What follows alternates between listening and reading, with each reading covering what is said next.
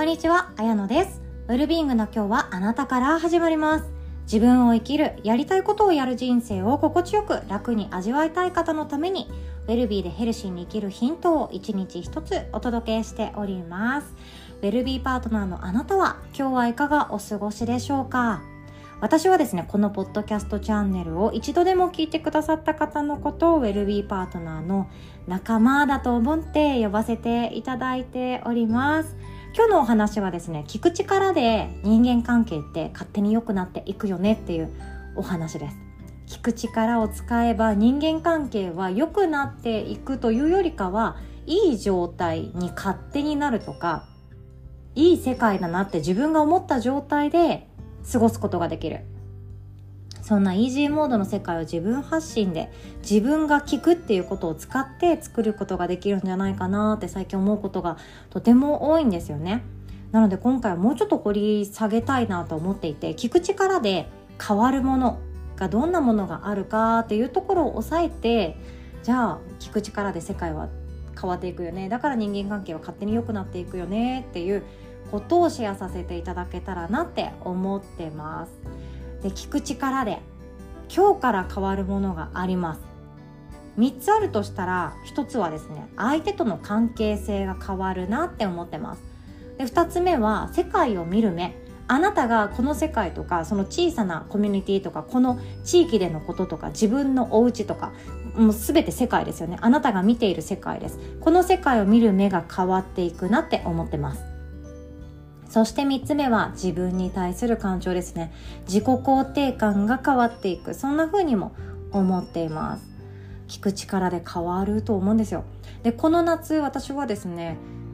大人のための人間関係の学校プレゼンツということでこれ勝手に私がやってるこっそりやってるものなんですけれども聞く力探究講座っていうものを開催させていただきましたカウンセラー志望の方とかコーチング志望の方あとはセラピスト志望の方、まあ、特に未来ラボ生向けに開催させていただいたんですけども聞く力っていうものをこんな風に使うだけで私たちって勝手に良くなっていくしそれが仕事になっていくっていう体験をしていただきたくってやってたんですよね。聞く力ってすごいんですよ。私はこれまで聞いてるふりとかいいことだけ聞くとか都合のいいことは都合のいいことは聞くけど都合の悪いところが耳に入ってきた瞬間反発するとかそんな風に耳の使い方をしてたんですね。でこの聞く力ってめっちゃくちゃ大事で例えば自分で磨かなかったとか練習しなかった鍛えなかったせいでどんな残念なことが起こったかっていうと娘が泣く。お母さんにそんなこと言われたくないんだけどっていうような気持ちでいっぱいになって泣いちゃうとか私自身が人間関係を面倒くさくしてしまっている。これも聞く力を私は鍛えていなかった時とか今もそんなにですけどね。今もあなんか違ったかなっていう答え合わせをする瞬間はあるんですけど昔と比べたら全然違いますね。聞く力って鍛えるものなんですよ。スキルなんですよ。っていうことがありますのでどなたでもできていくことなんですね。そしてこの聞く力っていうものがすでに備わっている方っていうのはもっともっと磨くとこれが仕事になっていくっていうことになっています。本当に面白いんですよ。自分の持ってる力これ全ての人が持ってるんですよ聞く力って。それを使うか使わないかとかもっと磨くかもうほったらかすかとか意識をするかしないかとかそんなレベルだとは思うんですよね。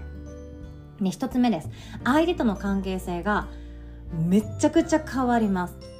分かりやすいのが親子関係。あとは会社での自分が苦手だなって思ってる人との関係性とかそんな感じですね。社会的にも大事ですしお家でも大事だなって思うんですよ。聞くっていう時にどういう聞き方をしているかっていうこちら側聞いている側受け取る側の力のことなんですね。で私たちはどうしても自分のことに当てはめてとか自分の知っている経験で物差しを測って聞くことがあるんですよ。じゃあ例えばなんですけど私の娘はどちらかというとクラスの中ではシャイな方なんですね。静かな方で、えっと、話しかけられたら話せるけど自分からガツガツ行くのがちょっと苦手だなーっていうタイプのシャイガールです。でそんな娘がですね、えっと、あの子と一緒に帰りたくって一緒に帰ろうって誘ったんだけど今日は忙しいって言われて断られちゃったんだよね。だから私今日一人で帰ってきたんだっていう話をしてたんですね。そしたらその話を私は聞くっていうことをお家でしますよね。今日旦那方があったって言ってそういう話が返ってきたとしましょう。で親としては内心そういうのってちょっと私の場合ざわっとするんですよ。え嫌われてる？とか何かあった？とか仲間外れとか1年生だからないはないかな？とか思ってたけどもうそういうのあるのかな？とかえシンプルにその子は忙しいって言っただけで深い意味はないんじゃないかな。いやそうだったらいいのになとかいろんなことを私は妄想するわけなんですよね。なんでだろう？うん？えうちの子がまさかみたいな。よからぬ妄想するから心配しちゃうんですよね。いや娘としてはどんなことがあったって聞かれたから自分の今のグッドニューですよね。一番のトピックス今日めっちゃ話したいっていうイベン一大イベントがこれだったよっていうくらいでそこにいろんな感情があったかもしれない。誘ってはみたけどなんか違っただけでまあいつか一緒に帰れたらいいよねくらいで今日はある意味一人で帰ることができてラッキーだったとか一人でお家に帰ってる時ってなんか娘めちゃくちゃ楽しいらしいんですよ。自分で歌いながらとか作曲しながら帰ってるそうなんですよね。だから楽しいらしくって一人で帰れてよかったって思ってるかもしれない。けども聞く力がないと私はそこで変な妄想をして変な感情をつけて変なアドバイスとかジャッジメントをするっていうことをしてしまっていたんですね。例えば昔の私だったら「えー、なんかその子に何かした?」って聞いたりとかこれめちゃくちゃ余計ですよね。何かした？その子に対してとか怒らせるようなことしたの？とか。なんかその子との関係性それでいいの？とか。もっとひどい時にはその話を聞いて娘がただ「今日一人で帰ってきたんだよね」っていう話をしただけなのに例えば私が勝手に「そっか寂しかったね」って言っちゃうとか相手の感情を勝手にこちら側が決める聞き方をする。これって相手からするとえそんなんじゃないんだけどっていう違和感が残り続けるんですよね。なので聞く力っていうのは自分がニュートラルな状態で聞くっていうこと。これ本当に筋トレレベルで大変なことだと思うんですよ。慣れてない時って。感情言っちゃいそうとかあとはあママも昔そういうことあったよって言っちゃいそうとか いろんな思いがあると思うんですね。でもこの一つ一つが相手との毎日の会話の中で違和感とかしがらみとかなんか確執とかを生み続けてなんかもうママに話すの嫌だっていうオチが待ってたりする。その積み重ねを私たちは知らないうちにやってるんですよ。私も子供の頃あったんですよねお母さん聞いて今日ねこんなことがあってねって言われた時にお母さんから「それあんたが悪いんじゃない?」って勝手にジャッジメントを食らったことがあるんですね。でもお母さんその場にいなかったじゃん。本当に何が悪いか分かってないじゃん。でもお母さんにこの話をただ聞いてほしかっただけで私さ嫌だったんだよねっていう感情を聞いてほしいだけ。何もジャッジメント求めてないけど勝手にそれあんたが悪いじゃん。こういう風にしたらいいんだよとか。いろんな言葉を勝手にくれるからあお母さんに相談するのもう嫌だになったりしてたんですよね。自分が嫌だなって思ってたことを私は子供に対しても聞く力を意識しなかった時ってできてなかったなって本当反省したんですね。なので聞く力っていうものはコミュニケーション術の大事な大事な一つではあるんですけれどもこれって全ての人が持っておいた方がいい力だと思うんですよ。カウンセラーさんとかセラピストさんだけが持ってた方がいい力だなって私思ってないんですよね。なので、まあ、聞く力っていうものは相手との関係性思いっきり変わっていきます。そして2つ目ですね。あなたの世界をあなたが見る目思いっていうものが変わっていくなって思っています。聞く力っていうこと。例えば私は職場にいる時会社員としてお仕事をさせていただいてた時になんて私かわいそうなんだろうとかなんでこの世界はこんなに理不尽なんだろうとか周りの人たちみんな敵だとかそんな思いを持ってしまった時期があったんですよね。誰に何を話しても一緒じゃんとか私のこの思い理解してくれる人なんて一人もいないよとかこんなに私頑張ってるのになんで分かってくれないの？腹立つとかイライライライラずっとして嫌な顔してなんか口チューンみたいな感じで尖ったようなふてくされたりもして。悔しくてゴミ箱蹴ったりなんかそんな時期があったんですよね。本当にやつれてましたね。もう本当に今思ったらいろんなことをいろんなことを気づくことはできるんですけど当時の私はなんで私はこんな会社を選んでしまったんだろうとか周りの人たちは何で分かってくれないんだろうとかそんな風に思ってたんですよ。でもこれって聞く力なんですよね。聞く力。自分の感情とかその世界を見る目世界を見る目って私たち価値観レンズっていう透明の眼鏡を日々かけてるんですよ。私だったらさっき言ったようになんてこの世界は理不尽なんだろうとか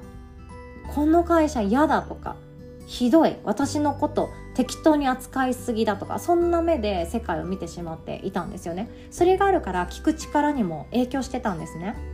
いろんな先輩たちが「お前こうやったら早く終わるぞ」とか「お前大丈夫か?」とか「なんか頑張れよ」とかいろんな話をしてくれるんですよ。それを私の未来を思ってとか今やっている仕事とかをもっともっとスピーディーにそしてもっと深めて自分のものにしてもらいたくってキャリアアップしてほしくってとかいろんな思いを持ってもらっていたかもしれないけれどもそれを私は自分の聞く力が子供すぎて上手に受け取れなかったんですね。怒られる時とか怒られるって大人になってから怒られるって本当に本当に本当に実はありがたいことなんですけど私は余計なお世話とか思っちゃったんですよ。あもうこの言い方腹立つよとかもっと声のトーン落としてさ優しく言ってくれたらいいのに言い方がそれだから私心が動かないわとか変な言い訳いっぱいつけてめちゃくちゃ嫌な新人だったと思うんですよね。恥ずかしいと思いました。怒られうん、怒られ慣れてないとかじゃないと思うんですけど怒られると何この人って思ったりするんですよ。でもその怒ってもらえるって相当のエネルギーを相手は使っているわけででそれも私に向けて怒ってくれてるわけで。本当だったらなんてこの人ありがたいんだとかいろんな聞き方ができたんですよね。この人こんなに私のために熱くなれるんだっていう聞き方もできたかもしれない。でも私はそうなれなかった。それは自分が価値観レンズを持っていてなんかこの会社にいる意味あんのかなとかなんで私のこと分かってくれない人ばっかりが私の周りにいるんだろうとかそんな思いで持っていたからそうなってしまったっていうことがあると思うんですよね。なので自分が変わると変わるんですよ。そして自分が聞く力っていうものを変えていく耳から変えていくあこの人はもしかしたら私のことを思って言ってくれてるのかなとか私のことを考えてこうやって話してくれてるのかなとかって思うとすごいことだなって思うわけなんですよ。そうすると世界を見る目っていうのも勝手に変わっていきます。なんだ理不尽じゃなくってそれぞれがそれぞれの思いをぶつけ合ってるだけだよねとか。そんなイメージかなとも思います。そして3つ目ですね。聞く力で変わるものです。自己肯定感。自分への思いかなって思います。っていうのもえーと、1つ目が相手との関係性で2つ目がこの世界を見る目っていうことだったんですけどそれができるようになると自分のことってもっともっと愛おしくなるんですよ。相手の話を聞けてる私なんてなんていい人？とか そのくらいで本当いいと思っていて。自分のことってやっぱ一番愛したいじゃないですか。自分のことって愛したくって本当は愛すことって今すぐできるんですよ。愛すことって愛おしいとか自分大好きとか私最高じゃんっていうことって本当全ての人ができると思うんですよね。だかできるんですよ。やっていいんですよ。やっていいしやった方がいいんですよ。本当だったらすぐに言っていいはずなのに言うことができないっていう時あると思うんですよね。持ってる人いると思います。こういうことをしてしまったからこういうことができなかったから私ってそんなに最高じゃなくって私の嫌な面が出ちゃった。私ってまだ自分のこと好きになれない。愛せないわっていう状況が出てくると思うんですよね。できないこととかやりたくなかったことをやってしまったとか言いたくないことを言ってしまったとか周りの人に対して優しくできなかったとかそういう時ってとっても自分のことを否定したくなったりとか私ってなんて嫌なやつなので自己嫌悪したくなっちゃったりとかすると思うんですよ。私そういう時期めちゃくちゃ長くありましたよ。ひがみとかあった方なんですよね。例えば私には彼氏がいなくてあの子には彼氏ができた。しかもなんかプロポーズされたらしい。えー、いいな私はできない。私はそういう状態じゃない。だから私はダメな人間なんだ。だから私はまだまだな人間なんだ。私はまだ自分のことを愛することができない。みたいな感じで周りの影響を受けすぎていた時期もあったんですよね。でもそうじゃなくって聞く力っていうもの聞く力って自分の心めちゃくちゃ喜びますよ。カウンセラーさんが自分のこと大好きになれるっていうのって大体そうだと思うんですよ。えっと、人の話を聞くっていうことができていくと私は余裕がなくて他人の話とか聞けないわとか他人の相談適当に流してたわって思ってたけれども聞く力を先に持ってくるんですよね。聞く時間もそうですよね。相手の話をうんうんってジャッジメントせずに聞く。そして聞く力っていうものを最大限に使って聞く。寄り添いながら聞く。相手と共に一緒にいるっていうことをする。それができていくと自己肯定感めちゃくちゃ高まります。何かいいことを言ってるわけじゃないんですよ。相手の人生を変えるようなすんごいパンチ力の効いたアドバイスを言ってるわけじゃないんですよ。相手が持っているビジネスを大きく大きくさせていくような素晴らしいコンサルをしてるわけじゃないんですよ。ただ聞くっていうことができたら。でもこの聞くっていうものは簡単じゃないかもしれないです。でも多くの場合ですね相談事を持ちかけられやすい方とかはそれができているはずだと思うんですよね。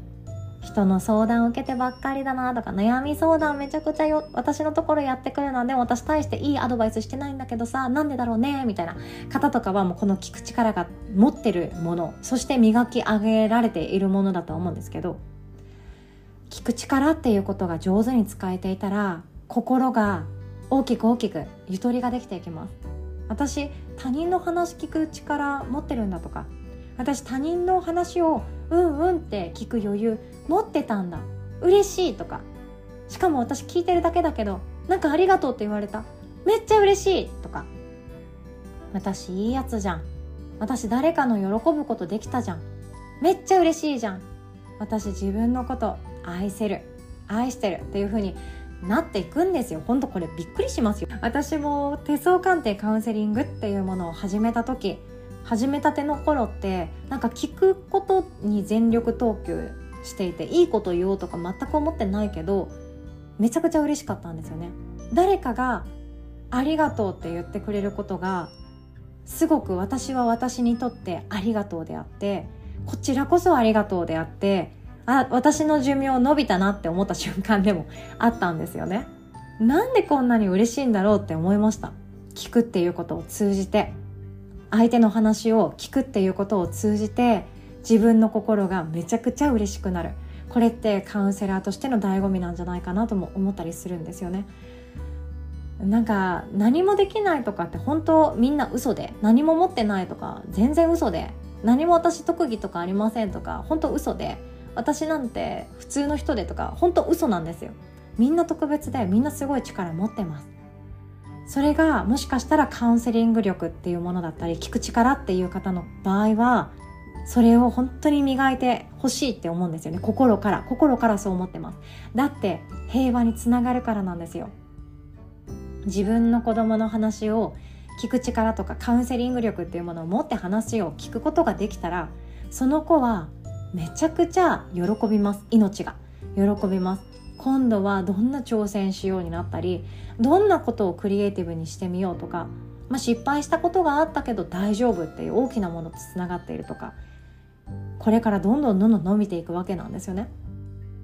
一人でも多くの人が聞く力っていうものを持っていて持っていることに自覚をして気づきそして磨いていくと周りの人たちがどんどん救われていくんですね。